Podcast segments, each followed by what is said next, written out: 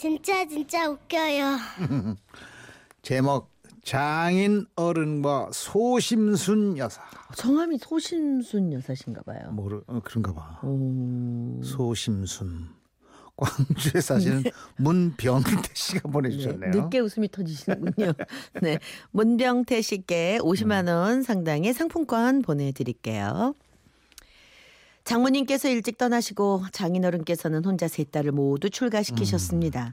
당연히 딸들은 자주 아버지를 찾아가 챙기는데요. 처형의 말에 따르면 요즘 장인어른께서 좀 이상해졌다고 합니다.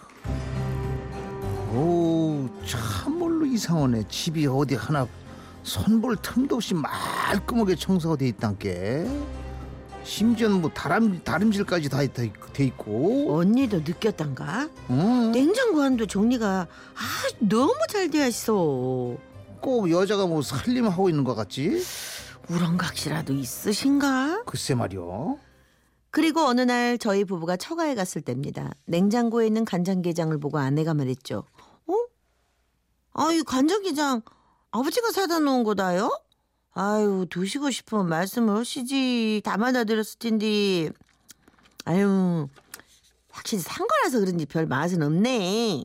맛이 없다고야? 내 입에는 뭐 맛있기만 하더만 니들 그거 니들이 뭐 개 맛을 알아? 이쯤 되니 처가 식구들이 미처 아버지의 외로움을 살피지 못했다며 혹시 아버지 마음에 두고 있는 분이 있다면 기꺼이 모시자는 의견까지 나왔습니다. 그렇겠지. 그리고 얼마 후 장인어른은 당신의 인생에 걸린 중대 발표를 하시겠다며 식구들을 모두 부르셨죠. 노인정에 마음에 두고 있는 사람이 있긴 있어. 자식들 잘 키워놓은 양반인데 심성도 착하고 얘기도 잘 통하고 아주 훌륭하신 분이요. 아니 그러면은 조만간 우리도 엄마가 생기는 그 그죠? 아또 아빠 얼른 소개 좀 시켜주셔.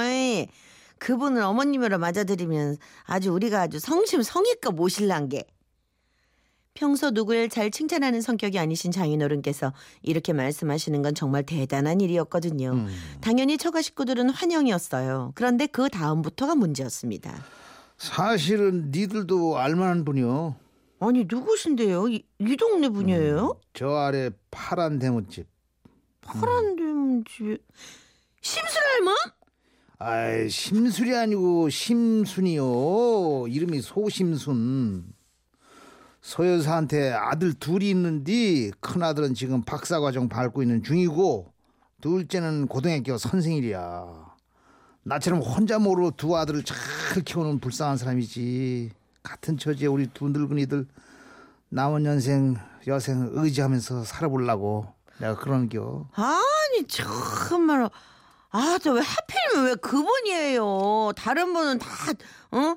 다 좋은데 그분 아유 그분은 절대 안 돼요 아버지. 맞아요. 얼마나 고약한 할머니인데 그분이라면 절대 받아들일 수 없단께요.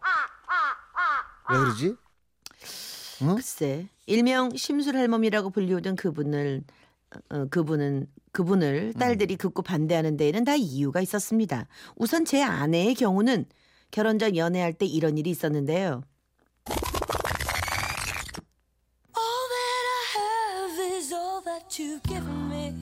나 이제 들어가야 돼 자기야. 조금만 더 있다가 안 되는가? 안 돼. 우리 아버지 성격 알잖아. 9시 넘으면 나 머리 빡빡 깎인단게. 아 아쉽다.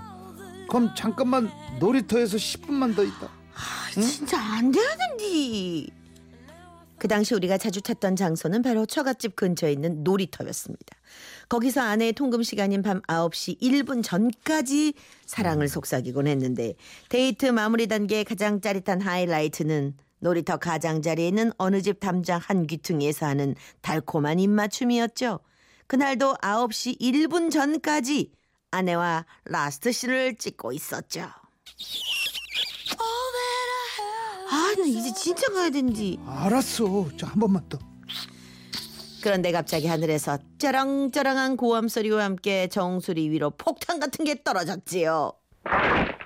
에라이 정신 나간 것들 한 번만 거기서 또 그 짓거리 해봐라이. 그땐 똥물을 퍼줄란다. 저와 아내는 허연 연탄재 가루에 온몸이 뒤덮여 주랭랑을 친 적이 있었답니다. 바로 그 쩌렁쩌렁한 목소리의 주인공. 동네에서도 소문난 히틀러보다도 더한 악질할 몸이 장인어른 마음속 깊이 자리 잡은 우렁 이야. 요정이 된 거였죠. 그리고 처형이 그 할머니를 반대하는 이유는요. 음. 어느 눈이 많이 왔던 날이었답니다. 자기야 차는 여기다 잠깐 세워두면 될 것 같은데 여기 세발 자전거를 치워줄 텐께 말이요 처형의 애인, 그러니까 지금의 동서가 차를 가지고 처형네 집에 놀러 왔다가 근처 골목에 차를 세우고 있는데 그 할머니께서 등장하신 거죠. 에? 시방 누구 마음대로 여기다 차를 세우는겨? 당장 못 빼? 아이?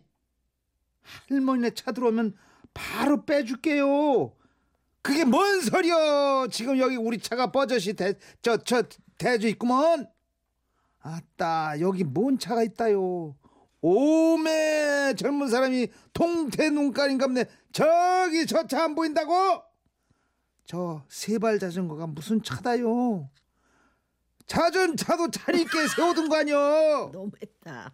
아, 가뜩이나 주차 공간 부족한데 세발 자전거를 세워두는 건 이치에 안 맞잖아요. 어, 뭐시여? 시방 나가 늙었다고 무시하는겨? 땅 주인이 안 된다면 안 되는 거지. 뭘 말이 그렇게 많어? 어?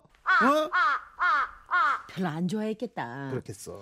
결국 차를 빼서 다른 주차할 곳을 찾다가 눈길에 차가 미끄러져 차가 긁히기까지 했으니 처형도 그 할머니에게 앙금이 남아 있었던 거죠. 하지만 이 얘기를 다 들으시고도 장인어른께서는 어, 너희들이 그 사람에 대해서 뭘 그리 안다고 그려. 나한테는 얼마나 잘해주는디. 너희들이 데리고 살 것도 아니면서 아무 말도 말어. 심술만 할매 아니면 난 그냥 혼자 뒷방 늙은이로 살다 갈 테니까 그리 알아. 결국 장인어른께서는 그 할머니와 재혼을 하셨습니다. 한동안 세 딸은 새 장모님에 대한 반감이 커서 친정집과 왕래가 뜸했죠. 그러다 처제가 둘째를 낳게 되고 새 장모님께서 산후조리를 도와주면서 이런저런 얘기를 나누게 됐는데요. 하루는 할머니께서 재밌는 얘기라며 이런 얘기를 하시더랍니다. 에 우리 큰아들이 중요한 시험을 앞두고 있을 때요. 매일 밤 9시만 되면 웬 처녀 총각들이 아들 방 그 담장에 딱 붙어가지고 민망한 짓거리를 하자니요. 그렇지 않아도 피 끓는 청춘들인데 싱숭 생숭해서 공부가 제대로 됐겠어. 내가 그 사람들한테 연탄재를 확 뒤집어 씌웠더만 그 후로는 다시도 얼씬도 안 해버려. 야. 이야, 심순 할머니께서 왜 심술 맞게 구셨는지 아. 그제서야 모든 정황을 이해한 아내는 이제는 그 누구보다 더 새어머니를 사랑하게 되었고요. 허허. 한 방에 끝났네 그냥. 한두 가지의 이유만으로 그 사람의 인격을 평가해서는 안 된다는 걸 알게 됐습니다. 음. 전에는 썰렁했던 처갓집이었는데 새 장모님이 들어오신 후로 장인어른 표정도 좋아지시고 담장 너머로 허허. 웃음이 그칠 날이 없답니다. 다행이네. 음, 그래도 아버지가 좋아하시는 분인 그렇지. 것이 가장 완전- 중요한 거죠. 완전 성공 케이스네. 그렇죠. 예. 그렇죠. 예. 먼저 칠일칠호님이 아버님 오스카급 연기시네요. 아니야, 아니야, 아니야. 1인 2역을 음, 예, 한 번에 그냥 그 1인 2역은 시기는- 아니지만 음. 예, 연달아서 네. 열 자식보다 악취 한 명이 나아요. 그리고 4936님 어때요? 그, 렇지요 그렇죠. 그래요? 그럼요. 예, 우리는 아직 아직까지는 잘. 상관없는 기요. 아 그래요. 음, 아, 처가 그럼요. 처가 많다고 혼자래서 어떡해요. 소크라테스도 그랬슈. 어, 그 뭐라 그랬는데요? 악처였죠. 소크라테스. 아참 아버지가 그래도 음. 좋은 분 만나셔서 네 행복하셨으면 좋겠네요. 네 임백천 씨의 노래 한 곡 듣겠습니다. 마음에 쓰는 편지.